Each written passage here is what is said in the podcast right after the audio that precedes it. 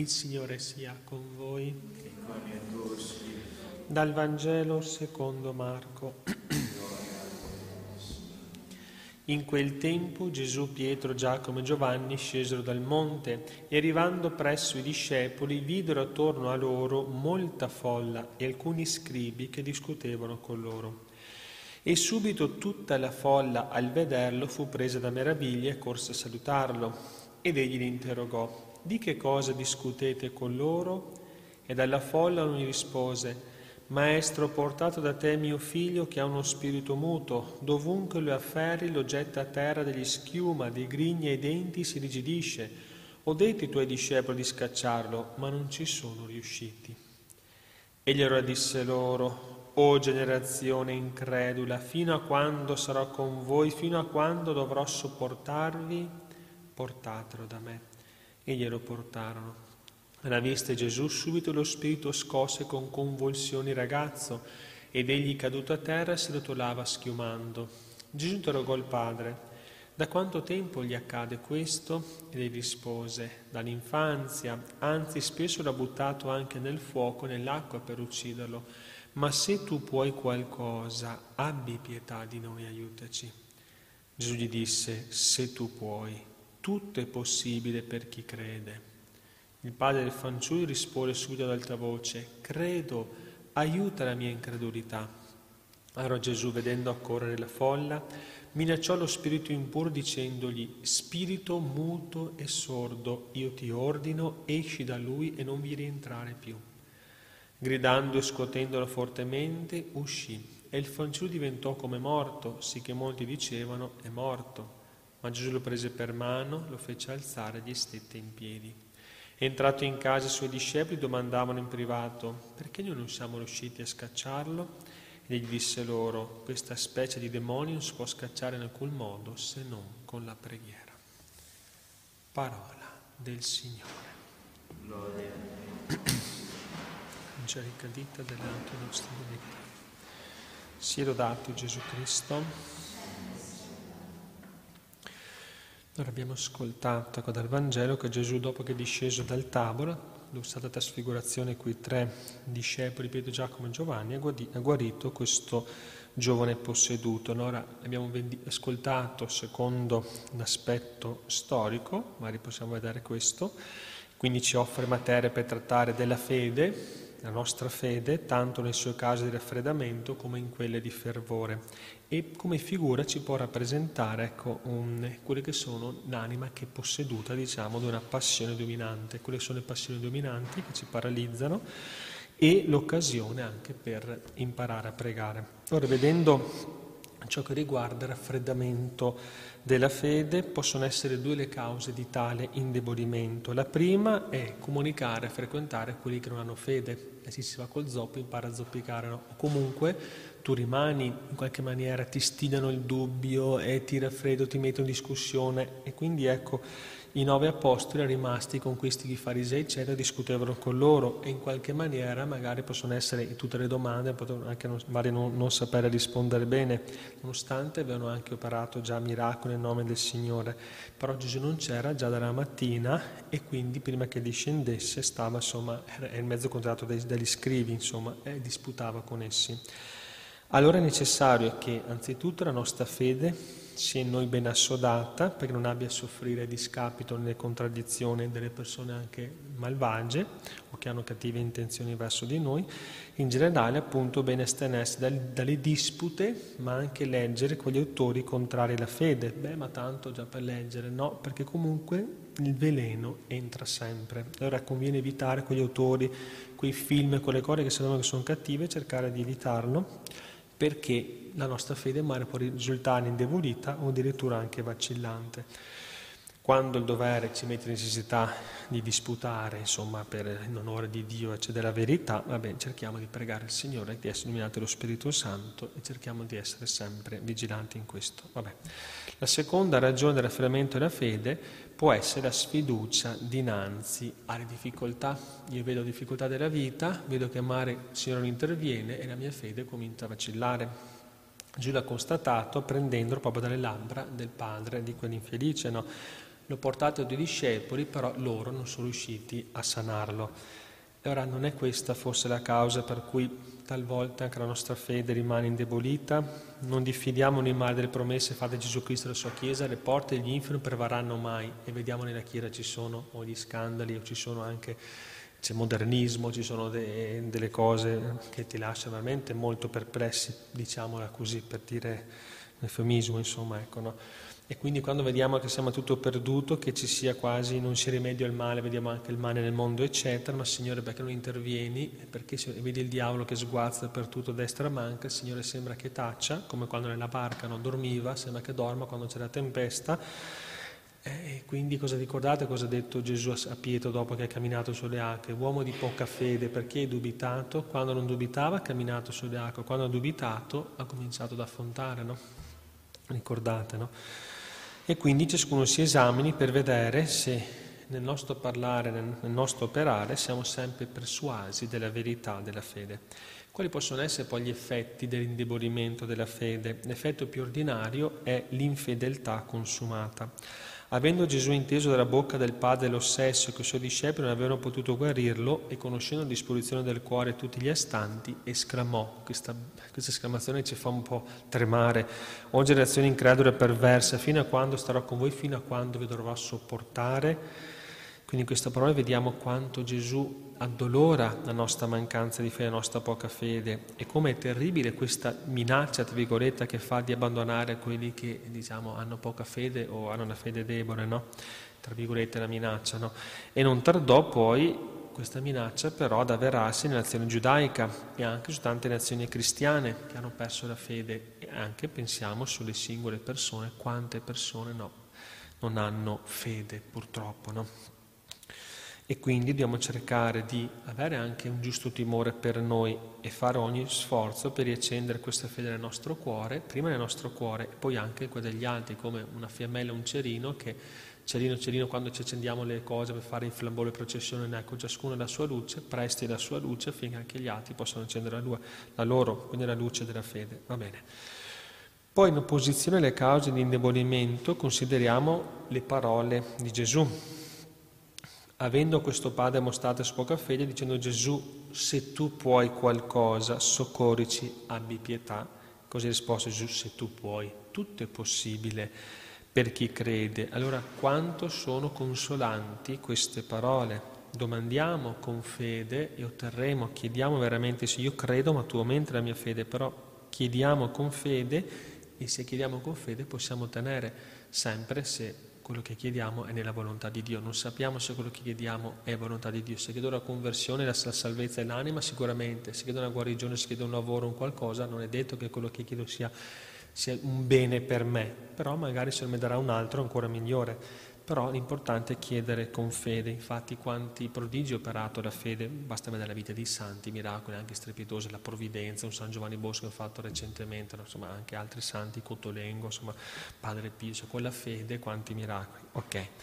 Quindi questa prima parte, se vediamo la, la, passione dominante, quindi questo riguarda la fede, le cause di indebolimento, se vediamo quello che può essere i danni che può provocare in noi la passione dominante attraverso il lavoro del demonio, quindi è quello figurato che possiamo vedere, l'aspetto spirituale, nel Vangelo abbiamo ascoltato. No? Allora il demonio sappiamo che è nostro nemico dichiarato e cosa fa? Accende in noi tutte le passioni, è lui che ci tenta, che ci solletica al peccato, che ci insinua i cattivi desideri e se la mettiamo, facciamo entrare un po' nel nostro cuore, cerca ogni via per restarvici per fortificare, per impadronire i nostri sensi, i nostri pensieri, cioè poi si arrocca dentro e fa fatica ad andare fuori, no? Si serve delle nostre naturali disposizioni, anche del nostro umore, del nostro carattere, vi si nasconde, vi si sviluppa lì in qualche modo che noi confondiamo anche le sue operazioni con le nostre e anche con l'obbedire alle sue suggestioni pensiamo di seguire il nostro temperamento. Noi ne diamo colpa alla nostra natura, diciamo sono fatto così, qualche volta è colpa di me, hai fatto tu così, vuol dire sono fatto così, quindi eh Signore, che vuoi farci? Sono fatto così, vuol dire, ma hai fatto la donna che mi hai dato, eh, lei che insomma è la donna che mi hai dato tu, sai com'è, no? Quindi ecco la mancanza sempre di umiltà. Facciamo magari un pretesto per scusare le nostre colpe e magari anche per continuare a stare nelle nostre colpe, persuadendoci che non possiamo venirne fuori. Ma il male è nella nostra volontà, nella cattiva volontà, la grazia e il peccato risiedono nella volontà, quindi dobbiamo fare in modo che la nostra volontà non si lasci ingannare dagli artifizi del demonio. La passione ha degli intervalli, non è il 100, cioè 24 ore su 24 che sono bombardate questa passione, ci sono degli intervalli, allora quando ci sono questi intervalli non dobbiamo ecco, pensare che sia merito nostro, potremmo insuperbire non possiamo neanche rallegrarci di una guarigione, potrebbe essere un errore, ma gli intervalli devono essere utilizzati per considerare la grandezza del proprio male, per umiliarsi, per pregare e per prepararsi ogni sorta di mezzi e sostenere gli assalti della passione per cercare di resistervi il più possibile, sempre con l'aiuto della grazia di Dio, perché da soli facciamo poco. Ma per quale motivo il demonio ci accende queste passioni? Per perderci eternamente, cioè lui vuole l'anima, lui interessa solo, esclusivamente l'anima. Se ci dà qualcosa non è che lui ci vuole farci contenti, fa anche il patto col demonio per avere successo ricchezze, se te lo dà perché vuole l'anima, quindi se permette che tu hai dei godimenti è solo perché vuole attraverso il peccato prendere l'anima quindi non ci persuade neanche l'ingiustizia per arricchirci, non ci ispira la vendetta per sostenere il nostro onore, no, tutto ciò che esso pretende farci eternamente perire. Questo è l'unico scopo che si prefigge il resto non interessa a nulla, sono come mezzi per il fine. Visto che già che noi sappiamo questo, dobbiamo cercare di lasciarsi ingannare, dobbiamo cercare ecco, di vigilare. Quindi esaminiamo la passione che quella più delle altre ci domina e domandiamoci anche da quanto tempo siamo soggetti a queste passioni e cerchiamo con l'aiuto di Dio e con le nostre forze e buona volontà di cercare di sradicare questa mala pianta ecco, e quindi abbiamo tolto la passione dominante, abbiamo già fatto buona parte del nostro lavoro. E quali sono gli effetti di queste passioni in noi? Per sé sono tre. Il primo effetto è l'instabilità e l'incostanza, questo lo sperimentiamo. Il secondo effetto è la, la, diciamo, l'impotenza di parlare, cioè spirito muto, no? adesso vediamo questa applicazione spirituale. No? Questi due effetti si intravedono facilmente in una persona schiava di qualche passione. Da una parte si vede volubile, incostante, passare rapidamente agli estremi più opposti, quindi ora nell'acqua, ora nel fuoco, ora allegro, poi dissipato, poi malinconico, poi feroce, poi insomma così no. Quindi questa incostanza. Dall'altra parte, d'altro canto, si vede come muta sulle cause della sua agitazione, muta per scoprire anche il suo male al confessore, al padre spirituale o qualche persona pia, no? per domandare anche rimedio, per umiliarsi, per chiedere anche, muta anche per pregare, muta per confessarsi, muta per tutto ciò che le potrebbe procurare la sua guarigione. Quindi se ne sta lì, ecco, ti blocca quasi la parola, mi tengo questa sofferenza, questa passione dentro il cuore, invece è sbagliato, bisogna manifestandola già mezza sconfitta. Terzo effetto, quella della sordità. Lo vede Gesù tanto per guarirlo intima il demonio di lasciarlo dicendo lo spirito sordo e muto. Questo è il più terribile e più pernicioso effetto della passione.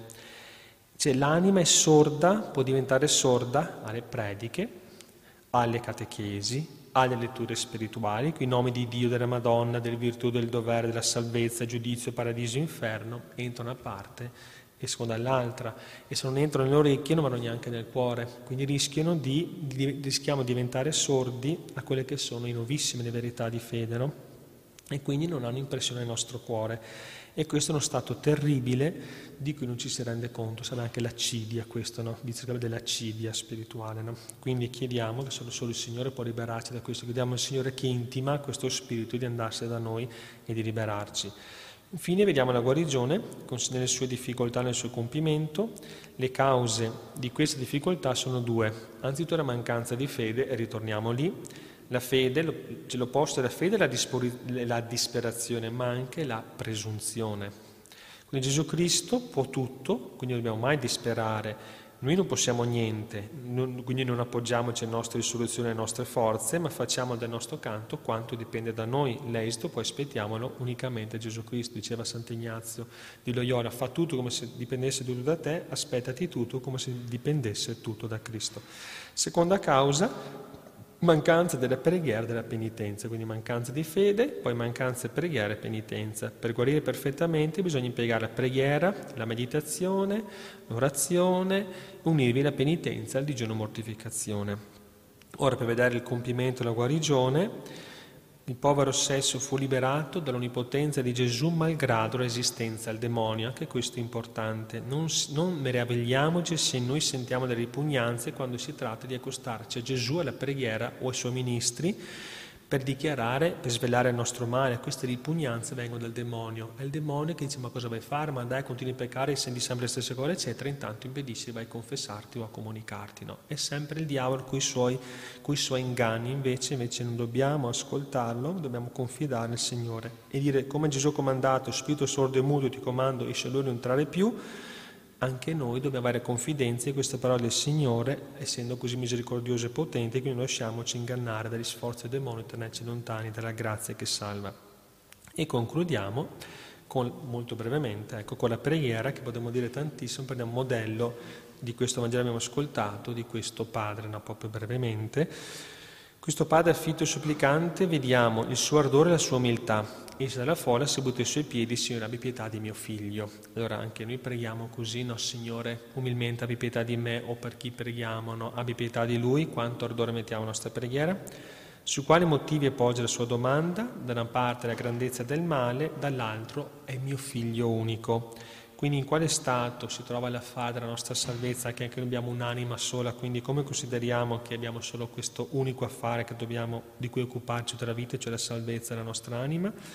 E la sua fede che era debole dapprima, questa fede, però Gesù l'ha rigettato, anche se la fede debole Gesù non l'ha rigettato, anzi l'animò, l'incoraggiò e per questo il padre poi lo disse, disse queste cose, io credo ma tu aumenta, aiuta la mia incredulità. Quindi riconosciamoci anche noi con questo afflitto padre che per nostra disgrazia abbiamo poca fede, mosso egli dall'avviso dato a Gesù, esclamò piangendo, io credo Signore, aiuta la mia incredulità. Allora confondiamoci a suo esempio, sospiriamo sulla nostra incredulità e preghiamo il Signore di aiutare la nostra debolezza e che accresca la nostra fede.